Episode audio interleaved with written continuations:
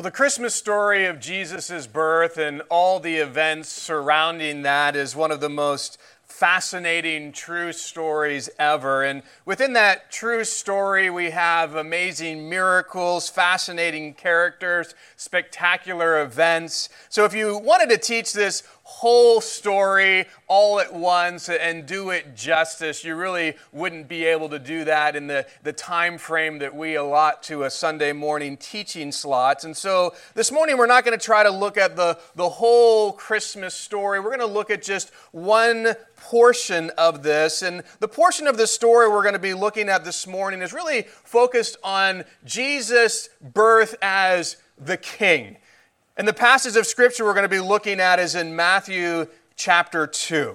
And there's really going to be three groups that Matthew is going to be sharing with us in this chapter. We're going to see uh, the wise men, King Herod, and the religious leaders. And with all three of these groups, we're going to be looking at three different responses to Jesus the King.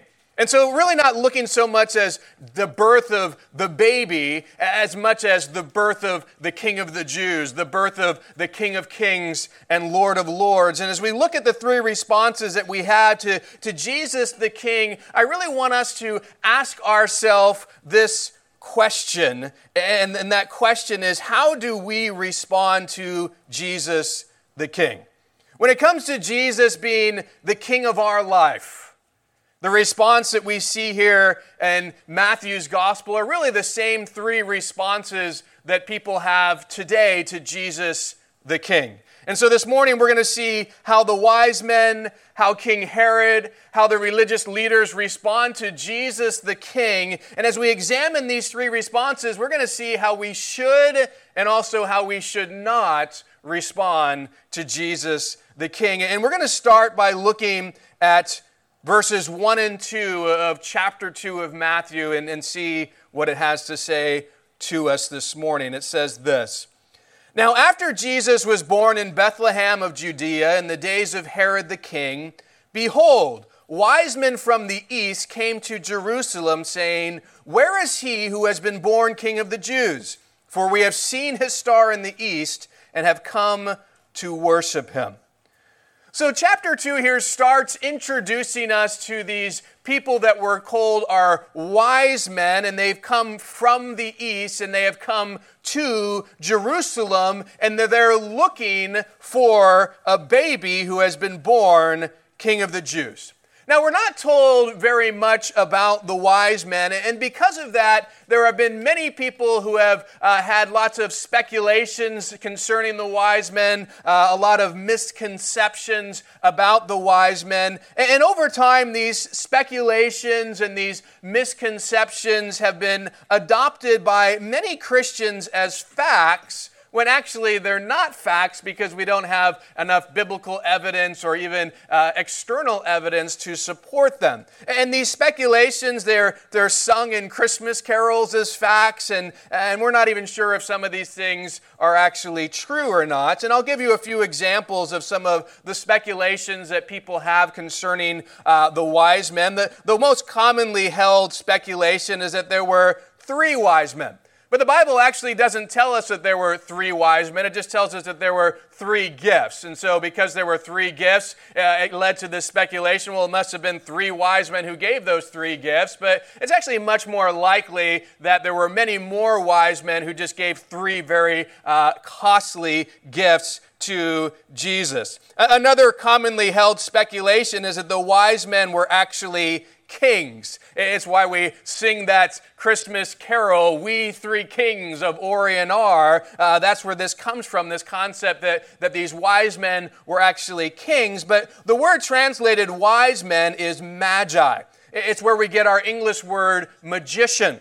Uh, it's a, a, name that the Babylonians, the, the Medes, the Persians, they gave to their astrologers, their soothsayers, their uh, wise men, their magicians. Uh, we see this in the book of Daniel. When Daniel was taken captive, he was taken captive by the Babylonians, uh, and he was made one of their wise men. And um, so it's very unlikely that the Magi were kings. It's much more likely that they served under a king, kind of like Daniel did in this role of giving king counsel uh, as a wise man. People also speculate that the, uh, what the names of these wise men were, what country uh, they came from. There are traditions that have led to people believing that this is what it is. Uh, they believe the names of these wise men were uh, Melchior from Persia, uh, Caspar from India, and Belshazzar from Arabia. And you've probably seen the movie The Nativity, which is where this picture is coming from, or, or just a lot of things that kind of uh, focus on this time and the wise men try to bring in these things, but we really don't have a lot of historical evidence to, to support that. Uh, the Bible does definitely does not give us the names of the wise men. It doesn't give us uh, where they're specifically from. It just says they came from the east.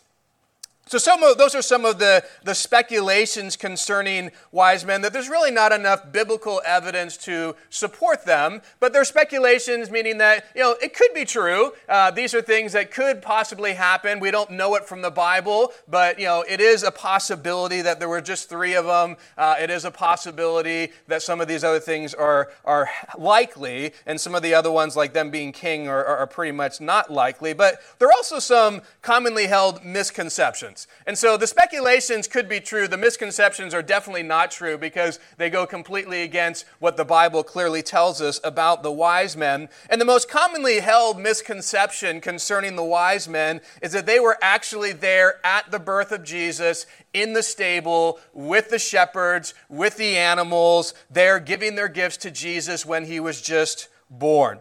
Now, if you have bought a nativity set, uh, if you've seen the movie The Nativity, if you just search for Christmas images, you will find that almost all of them will have the wise men there at the stable with baby Jesus in the manger giving gifts to him. Actually, as I have done, it's very hard to find anything that actually has wise men not there. Uh, and so it's kind of interesting that pretty much all the pictures and all the imagery that we have surrounding the nativity and the birth of Jesus bring the wise men into that moment. And as we'll see, that is not what the Bible tells us. Now, growing up, I was in many different Christmas pageants, and in some of them, I even played a wise man, and I offered my gift to Jesus as he was in that manger, as he was there in the stable, but that's just not biblically accurate. And let's see why. Notice here as Matthew starts chapter 2, we're told, Now, after Jesus was born in Bethlehem of Judea in the days of Herod the king, behold, wise men from the east came to Jerusalem. So Matthew makes very clear hey, it was after Jesus was born that the wise men show up on the scene, which leads us to ask the question okay, how long after Jesus was born did they arrive? I mean, was it a day after? Was it a week after? I mean, okay, it was after, but you know, maybe that could still fit in my narrative if it was just right after. Well, let's see what we're told in verse 11. And when the child had come into, or when they had come into the house, they saw the young child with Mary, his mother. Now, notice there's two very important words here. We see house and young child. The wise men come into a house, not a stable, and they encounter a young child, not a baby.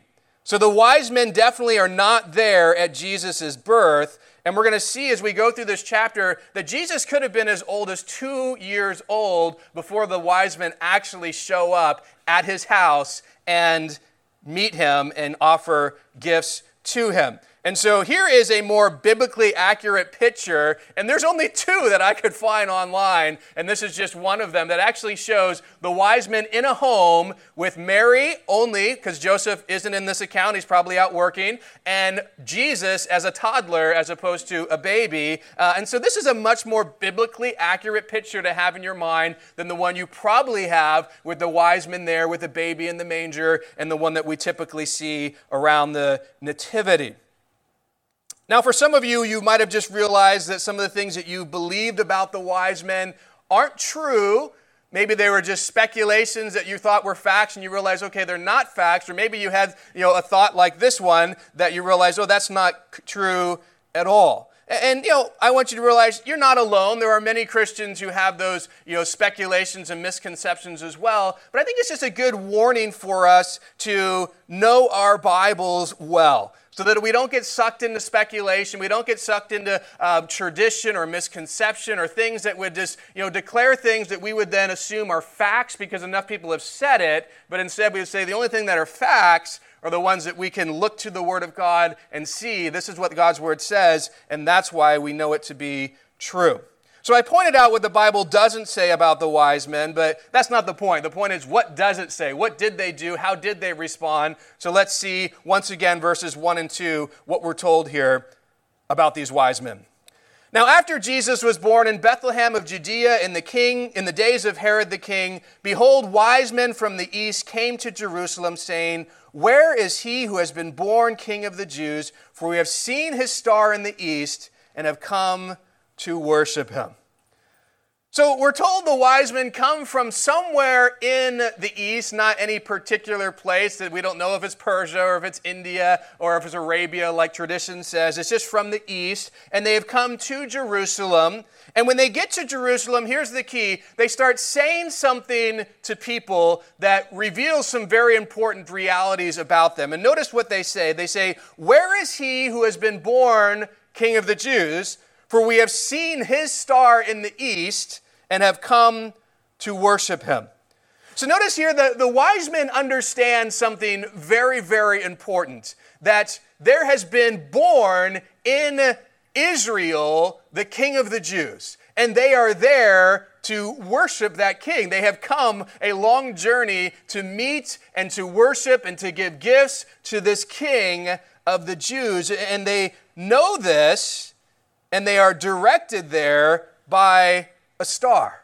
Uh, we're actually not told how they know this information, but we are told what got them from where they were to Israel. And notice they say it's his star. Speaking of the star of this king, you know, it has led them to this place. Now, many biblical scholars believe that the wise men gained this information, this knowledge of the fact that Jesus, the King of the Jews, was born because of Daniel's influence. Now, the Bible tells us that Daniel was taken east to Babylon, and there he was made a magi or a wise man. Uh, he rose in prominence there, uh, and one of the biggest reasons was because he was able to give the interpretation to King Nebuchadnezzar of his dream that no one else could. God gave that to him, and when God did that through Daniel, King Nebuchadnezzar recognized that God was with Daniel, and he rose Daniel in the ranks, and now he made him basically the chief, the head over all of the other wise wise men, and so he had quite an influence uh, on the wise men in the east. And the book of Daniel tells us that God gave Daniel some amazing prophecies concerning the coming of Jesus. So it's very possible that because of Daniel's influence over the wise men of his time, because of what God spoke to him about the coming of Jesus, that he passed on a lot of this information that he revealed to people about the Old Testament scriptures that pointed to this. And so it is a possibility that this is where the information that these wise men have about Jesus being born came from. Now, I just want to clarify, it's just a possibility. Uh, so this would fit under the category of speculation, but there are certain speculations that have more credibility than others. I think this is one of those strong ones where you can say, you know, there's a lot of good evidence to support the fact that this is where they might have gained this information from. But don't walk away from here this morning saying, well, this is a fact, this must be what it is, because we don't have enough information to come to that conclusion. So it's just like, hey, we're speculating based off some of the stuff that we know, and so I'm just going to throw that out there for you as some possibility. Um, but the important thing is, we do know this. They knew that the King of the Jews was born, and they were led by a star to Israel.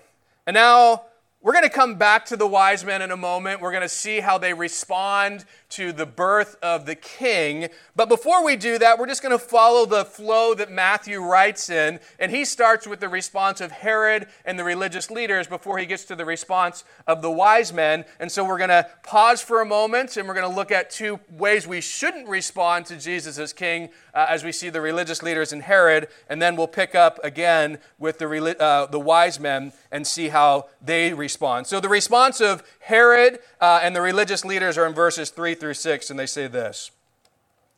When Herod the king heard this, he was troubled, and all Jerusalem with him.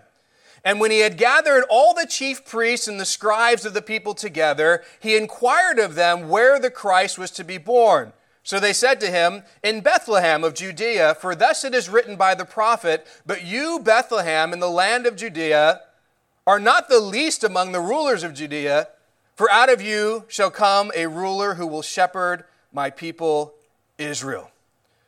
So the wise men had been going through Jerusalem, and they're saying something that was quite surprising to many. They're saying, Hey, where is he who has been born king of the Jews? So imagine these very prominent Eastern men coming into Jerusalem and asking people, Where is your king? That has been born. And then they bring some other interesting information. Hey, we've seen the king's star all the way in the east, and it has led us here, and we're here to worship him. So where is he? Now, I'm sure that the wise men would have expected that the Jews would have known where their king was. They would have expected that the Jews would have said, Oh, yeah, he, here he is in the palace.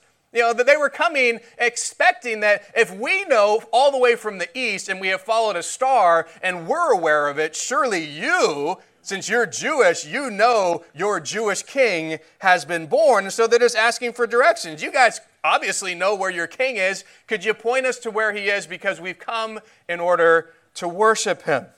Well, news gets back to King Herod about what the wise men have been asking and saying, and we're told that Herod was troubled and all Jerusalem with him about the news of the King of the Jews having just been born.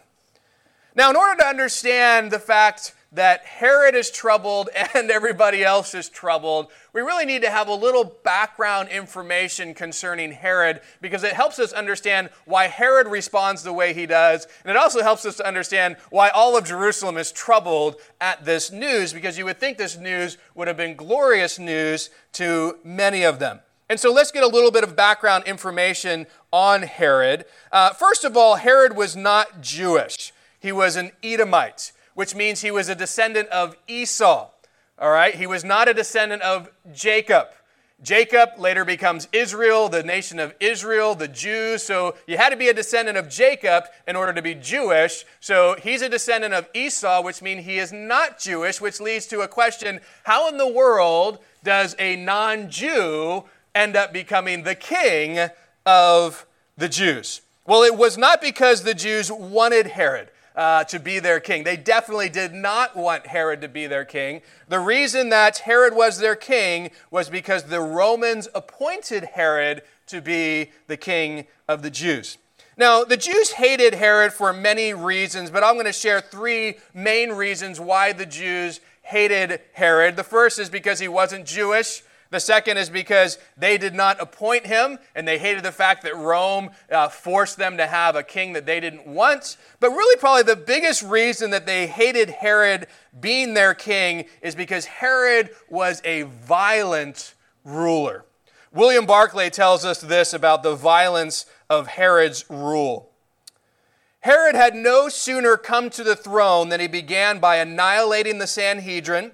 He slaughtered 300 court officers. He murdered his wife, Mariamne, and her mother, Alexandra, his eldest son, Antipater, and two other sons, Alexander and Aristobulus.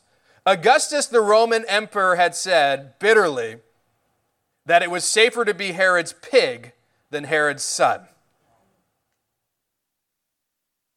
Herod knew the Jews didn't want him as their king. And this is something that made him paranoid that someone would try to take his rule from him. He wasn't popular. He was placed there by the Romans. So he knew if the Jews got their way, he would be removed from his throne and someone would be put in his place. They would want that. And so this is why he killed his wife. This is why he killed three of his sons. This is why he killed many uh, chief officers of the Sanhedrin and other. He, he wanted to remove any type of threat to his throne and his rule. And this background of Herod kind of helps us understand his response. Because of his paranoia, because of his fear of losing his power, losing his rule, losing his kingdom, when he hears that wise men from the east are asking people, Where is the baby that was born king of the Jews?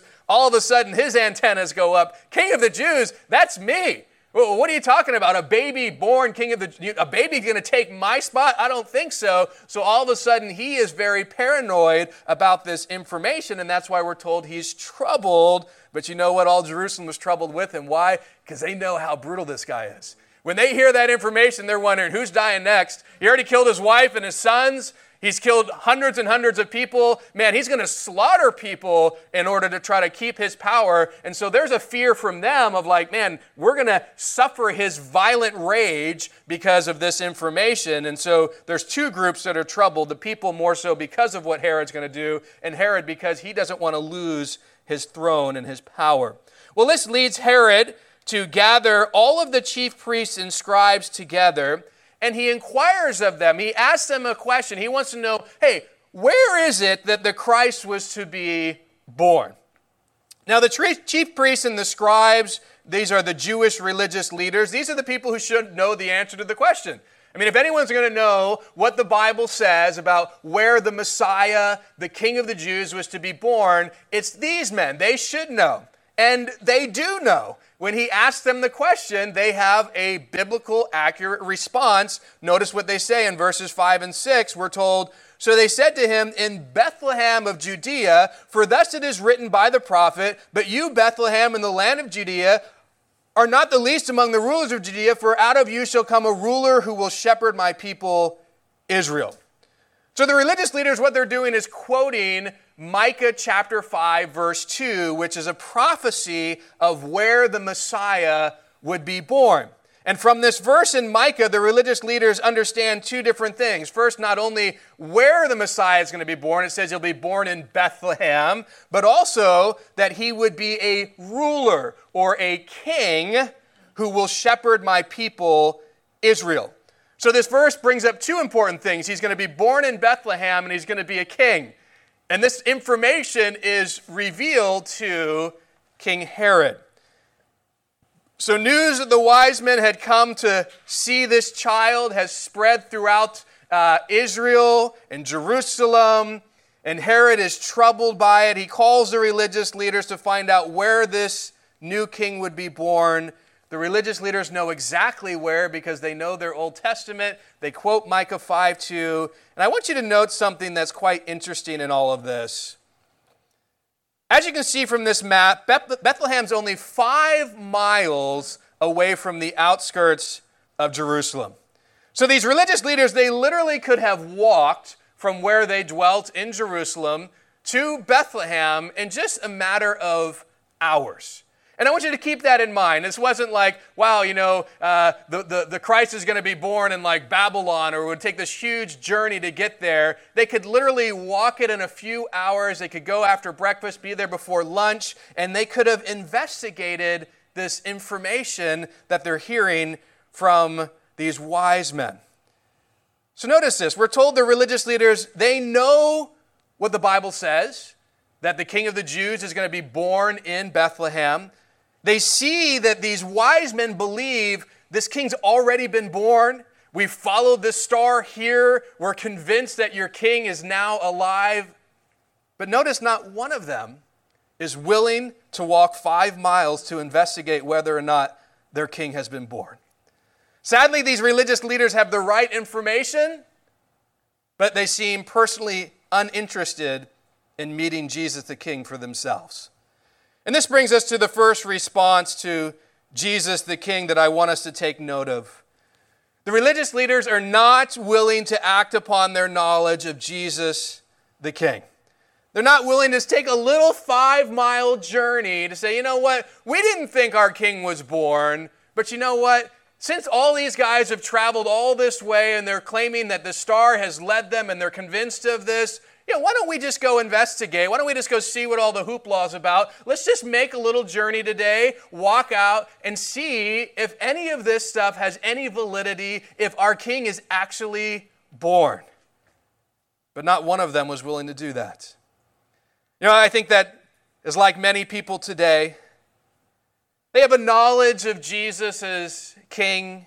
Maybe they've been to church, especially on Christmas or Easter. They, they've heard what the Bible has said about Jesus. They, they've heard that, you know, the Bible says that Jesus is God, that he died on the cross for their sins, that he rose from the dead, that he wants to be the king of their life. But they're like the religious leaders. They're not willing to act upon that knowledge. They're not willing to put their faith in Jesus. They're not willing to ask Jesus to forgive them of their sin. They're not willing to say, Jesus, I want you to be on the throne of my life, to be the king of my life that I follow. So the knowledge they have of Jesus does them nothing because they're not using that knowledge in the way the Bible says they should. You see, just knowing about Jesus, just knowing information about him, which a lot of people have, that's not enough. The Bible says that doesn't save you. Hey, the demons know all these things about Jesus. They shudder. They're, they're not saved.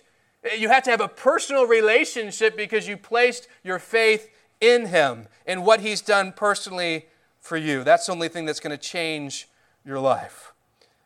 Well, the religious leaders tell Herod where the king of the Jews is going to be born. And now notice what Herod does in response to this knowledge in verses 7 and 8.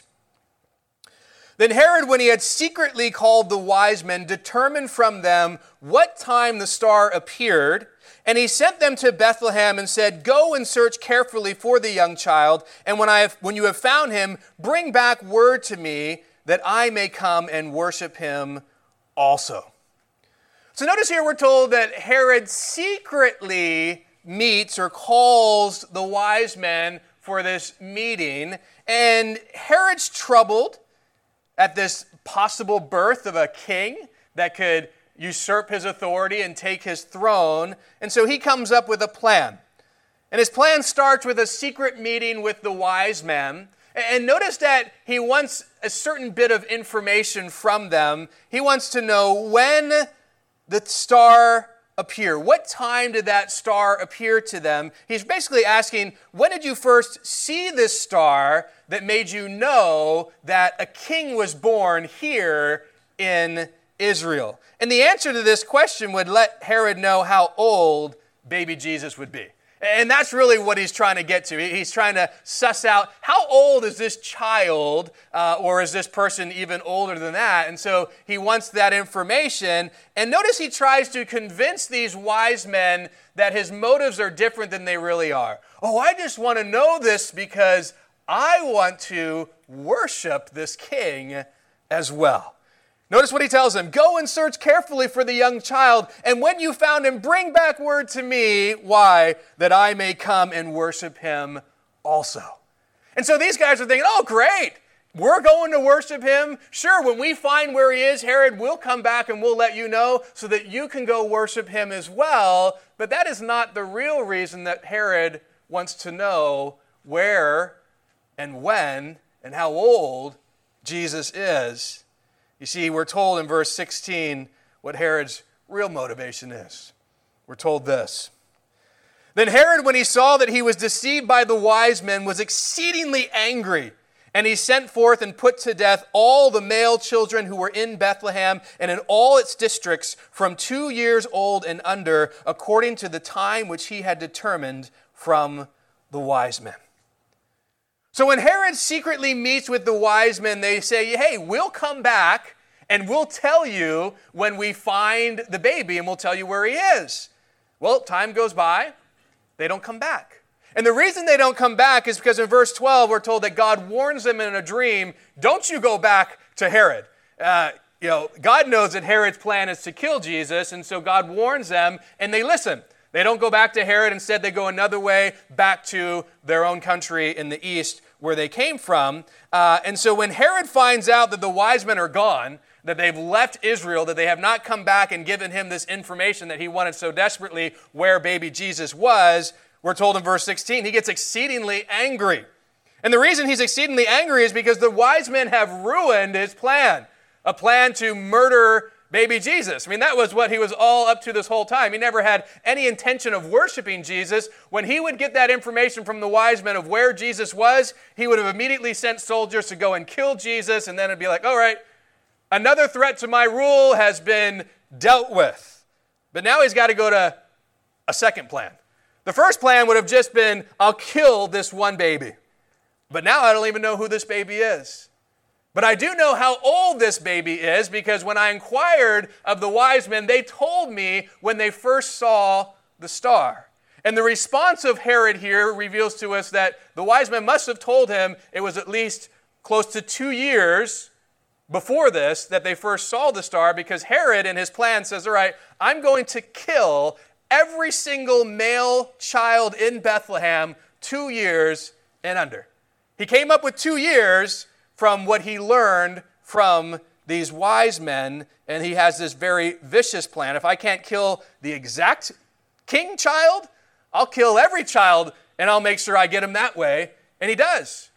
And the story continues where God warns Joseph and Mary. They flee to Egypt, so baby Jesus is not killed in this, but all the other male children, two years and under, are murdered by Herod in order for Herod to try to wipe out this threat to his throne.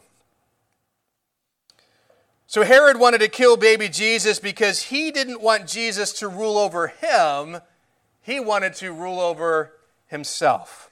And this brings us to the second response to Jesus the King that I want us to take note of. Herod wanted to rule himself and not have Jesus rule over him. Know, one of the main reasons today, in our time today, that people reject Jesus as their king is the same reason that Herod did, is because they want to be king of their own life. They don't want to let anyone else be the king of their life. They don't want to get off the throne and put someone else on the throne of their life. They want to be king of their own life. And so Jesus is a threat, a threat to their kingship, a threat to doing things the way they want, a threat to living life the way they want to live it, a threat to having someone else be the king who commands me to do things that perhaps I don't want to do. And so a lot of people, they don't want that at all. And so, like Herod, hey, I don't want any king taking the throne of my own life. I want to be accountable to anyone else. I only want to have to be accountable to myself. So, like Herod, they fear the kingship of Jesus because they fear giving up the rule and control of their own life. But I think something very important for us to note is that is an unfounded fear. You know, I talk with so many people that have this fear of if I give up my rule, if I give God control of my life, oh, that is such a horrible prospect because he is going to destroy my life. He's going to send me to places that are so horrible. He's going to make me do things that I hate. And there's this, this unbiblical and unfounded fear of if I give God control, that's bad for me. But the reality is, there's only one thing that's really going to destroy your life, and that is when you try to keep control of it. When you try to stay king of your life instead of allowing God to be king of your life, that's the only thing that you should really be afraid of. That's the only thing that's really going to destroy your life. That's the only thing that's going to keep you from the blessings that God has for you because you don't want to get out of the throne and put Him there. You don't want to say, God, you are the authority. Your will be done, not mine. I want you to rule and reign over my life. And that's the real danger. The danger is not God taking that position, the danger is you not relinquishing that position to God. You see, when we do it, it's a blessing, it's a joy. Jesus says this in John 10, verse 10 I have come that you may have life and that they may have it more abundantly. Jesus didn't come to ruin your life, He came to give you abundant life. He came to make your life better than it ever could be without Him. So, the only way to really ruin your life is to not allow Jesus to rule it, but to continue to try to rule it yourself. But just look at Herod's life. Look at what it was like I mean, here's a, a prime example of an extreme person who's trying to rule and hold on to that rule with everything he's got. And look what it did to him. He killed his wife, he killed his kids, he murdered countless people to try to hold on to that. And in the end, he lost it all. In the end, the rule was taken, his life was taken, and it was all for naught. You know, Jesus gives us an important warning that Herod would have been wise to have listened to if he had the opportunity to hear the message. Matthew 16 26 says, For what profit is it to a man if he gains the whole world and loses his own soul? Yeah, what is it? What good is it if we gain everything this life has to offer? If you become the king, if you have all this rule and all this power and all this authority, if you gain all the pleasures, all the things that this life can give you, what good is it if in the end you lose your own soul and go to hell? And what Jesus is saying is nothing in this life is worth an eternity separated from God in hell. Nothing that you can gain, nothing that you can be given is worth trading that for heaven.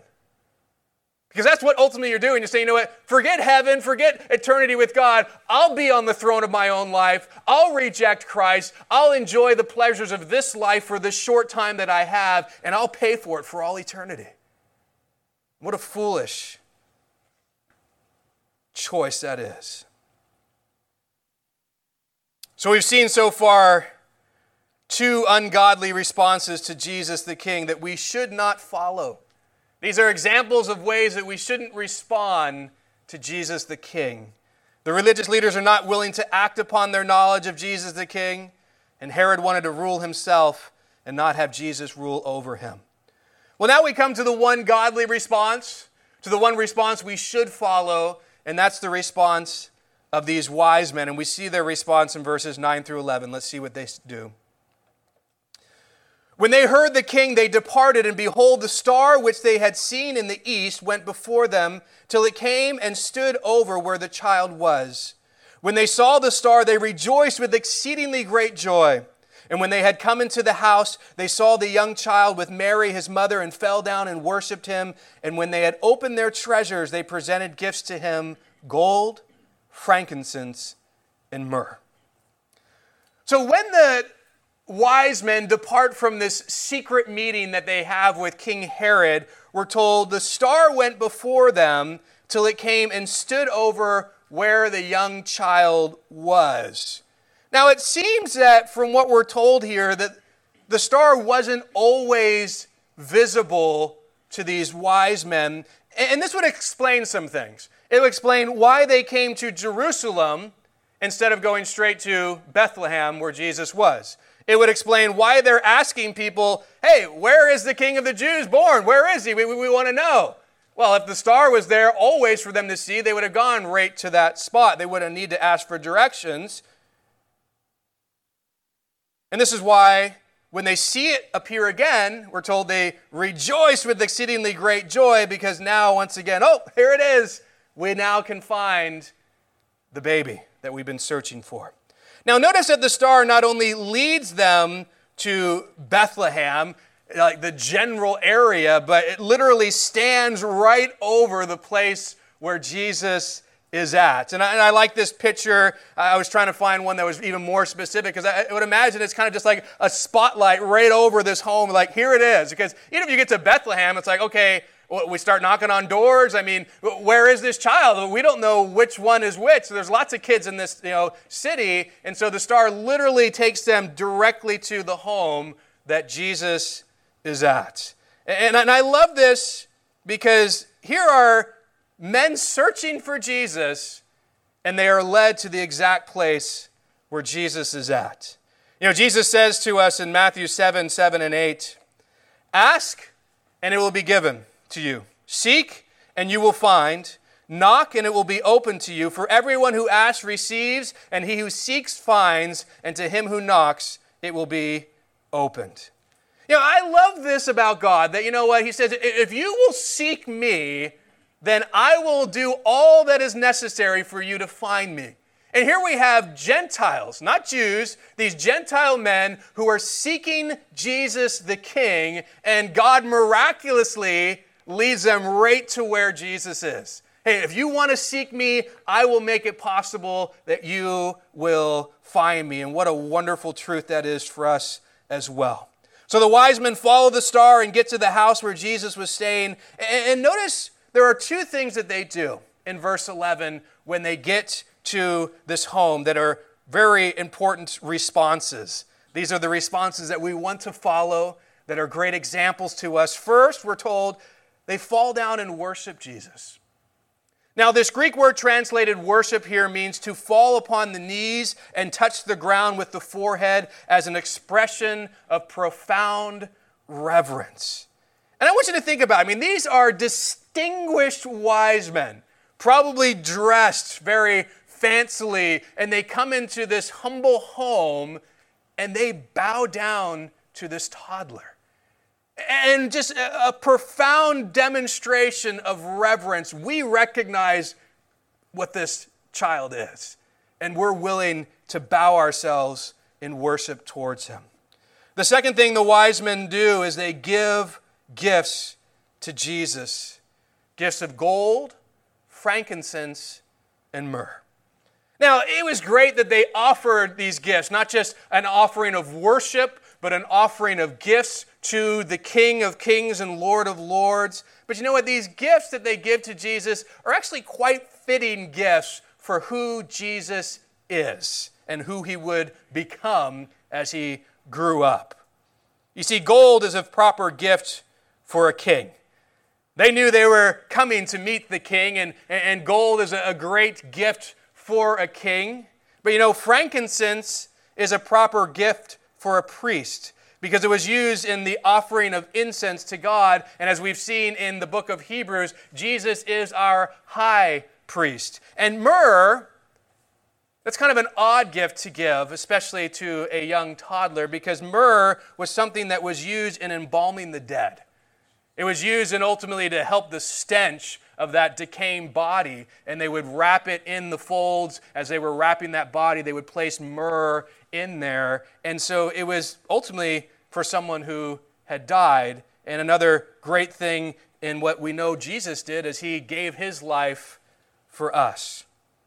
Well, this brings up the third response of Jesus the King that I want us to take note of. The wise men accepted Jesus as their king and offered him their worship and their gifts. So we look at, well, how should I respond as I think about Jesus the King during this Christmas season? And it's definitely not the way that Herod responded or the way that the religious leaders responded. Here's the way that God would have us today respond to the truth that Jesus is our King.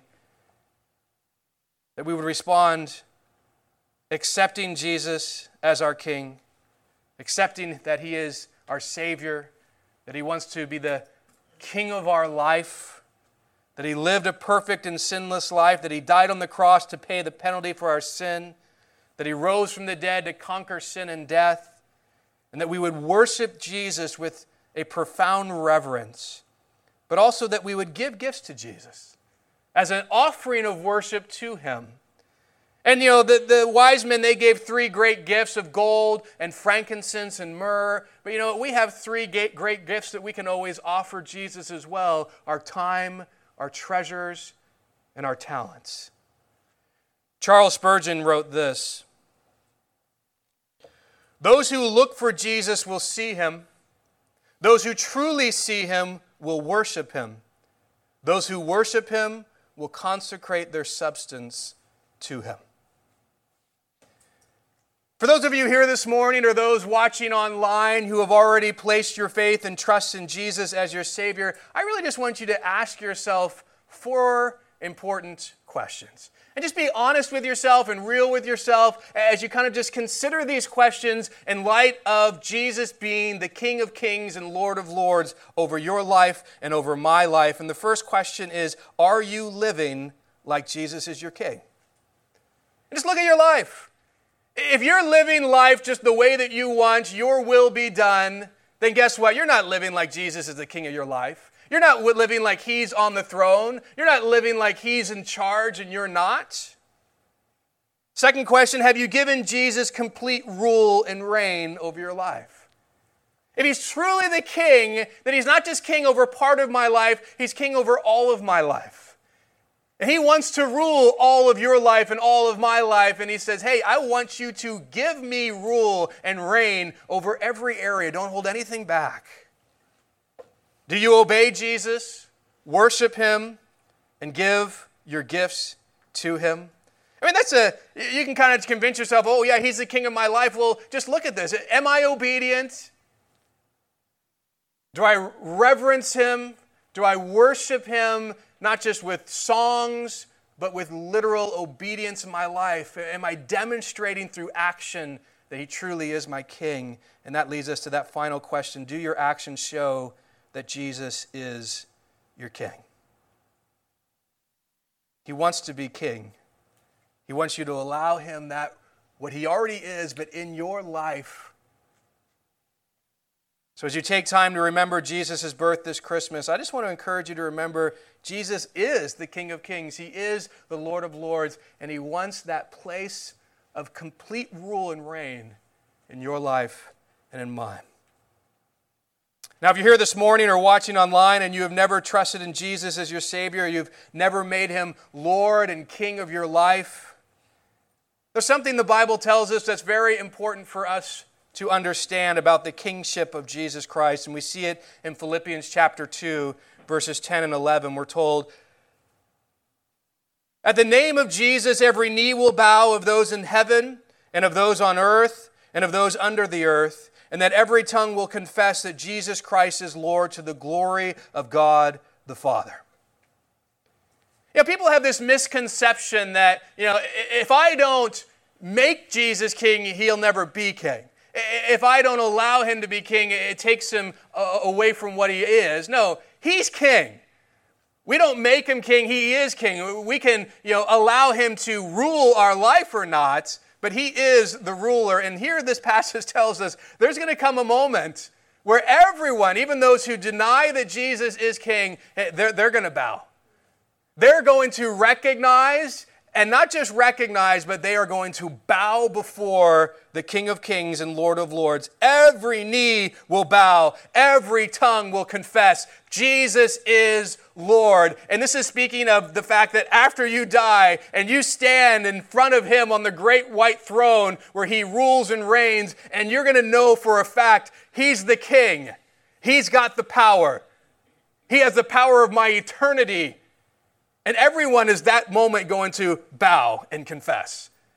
People can try to deny it in this life. They can try to convince themselves he's not the king in this life. But when they die, they're going to find out the truth. But here's the reality you don't want to face the king after you die if you haven't put your trust in him in this life. For those of us who have put our trust in Christ in this life as king, when we face him, He's the king of our life who is going to allow us to join his kingdom for all eternity in heaven. But for those who reject Jesus' kingship and lordship of their life in this life, he is going to be the king who judges them for all eternity in hell.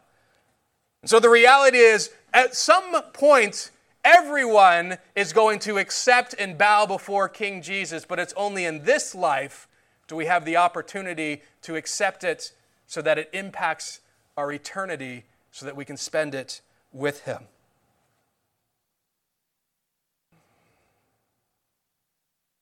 Pastor Shadrach Lockridge, he gave a, a, wonderful teaching. It's a long teaching titled, That's My King. But there's been several videos. There's one that I want to show you this morning. It just takes a, a few minutes of this teaching and it puts it to this video. And I want to show it to you this morning because we've been just looking at the kingship of Jesus, and he does a wonderful job just describing Jesus the King. And I just want to encourage you as we finish this morning and as you move towards Christmas time and celebrating the birth of Christ and, and thinking about the, the birth of the King, just, you know, that this description will just even encourage you of how great King Jesus truly is uh, and how blessed you and I are to have him as our King, and hopefully will encourage us as we celebrate that this Christmas. And so we're going to finish with this video, and then I'll come up and pray for us. The Bible says, My king is the king of the Jews. He's a king of Israel. He's a king of righteousness. He's the king of the ages. He's the king of heaven. He's the king of glory. He's the king of kings. And he's the Lord of lords. That's my king. I, I wonder, do you know him?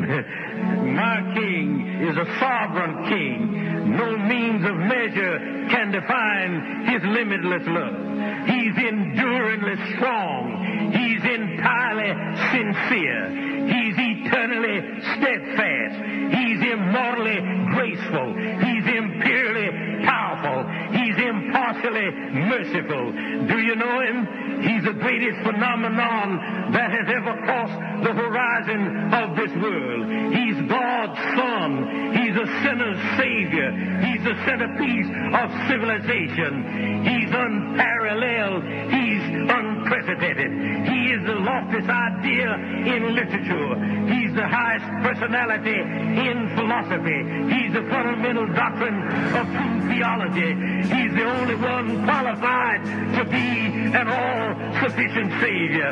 I wonder if you know him today. He supplies strength for the weak. He's available for the tempted and the tried. He sympathizes and he saves. He strengthens and sustains. He guards and he guides. He heals the sick. Lepers. He forgives sinners. He discharges debtors. He delivers the captive. He defends the feeble. He blesses the young. He serves the unfortunate. He regards the aged. He rewards the diligent. And he beautifies the meek. I wonder if you know him. He's the key to knowledge. He's the wellspring of wisdom. He's the doorway of deliverance. He's the pathway of peace. Roadway of righteousness. He's the highway of holiness. He's the gateway of glory. Do you know him? Well, his light is matchless. His goodness is limitless. His mercy is everlasting. His love never changes. His word is enough. His grace is sufficient. His reign is righteous. And his yoke is easy. And his burden is light. I wish I could describe him to you. He's indescribable. He's incomprehensible. He's invincible. He's irresistible. Well, you can't get him out of your mind. You can't, you can't get him off of your head. You can't outlive him, and you can't live without him. Well, the Pharisees couldn't stand him, but they found out they couldn't stop him. Pilate couldn't find any fault in him. Couldn't kill him. Couldn't handle him, and the couldn't hold him.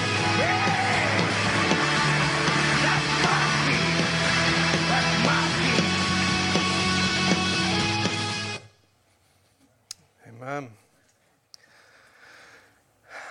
Father, we are so grateful that that is our King, King Jesus, who is so amazing.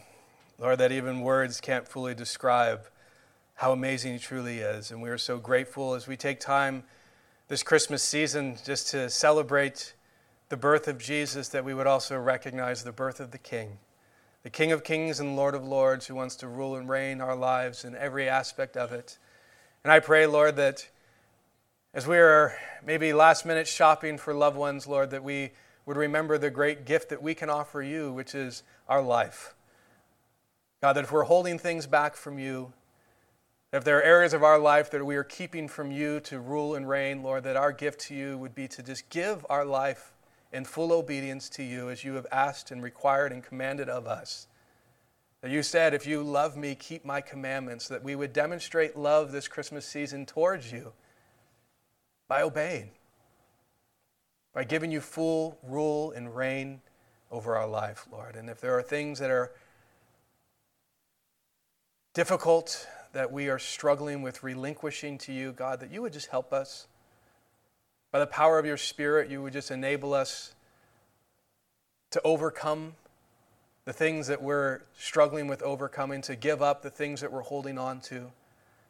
Lord, that we truly would just step off the throne completely and allow you to be on that throne of our life, over every area of our life, and that that would be the gift that we would offer to you this Christmas season. And so we are so grateful that you are the amazing King of Kings in our life.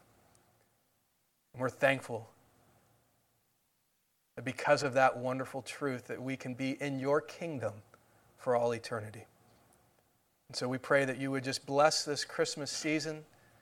Lord, help us not to get sidetracked with all the commercialization of Christmas and all the other things that are happening that we lose sight of what this season truly is all about. And that you would stay the focus not only today on Church Sunday, but when we actually gather with our families on Christmas morning, Christmas afternoon, Christmas evening, Lord, that you would stay the focus. We ask this in Jesus' name. Amen. And speaking of Christmas, we are going to have a service Christmas Eve right here at 5 o'clock.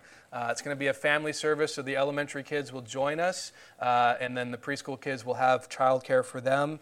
But uh, we would love for you to be able to come out and celebrate. Uh, it'll be um, probably the whole thing with about an hour. We'll give you time uh, to get and have dinner with family and anything that you're going to be doing Christmas Eve, but that we as a church family would just get this uh, wonderful time to worship Jesus together, be encouraged about Christmas together. Uh, and if you can't join us, we just want to wish you uh, uh, just a blessed Christmas time with you and your family. Uh, and um, God bless you guys. Let's have the worship team come on up and close in the song of worship.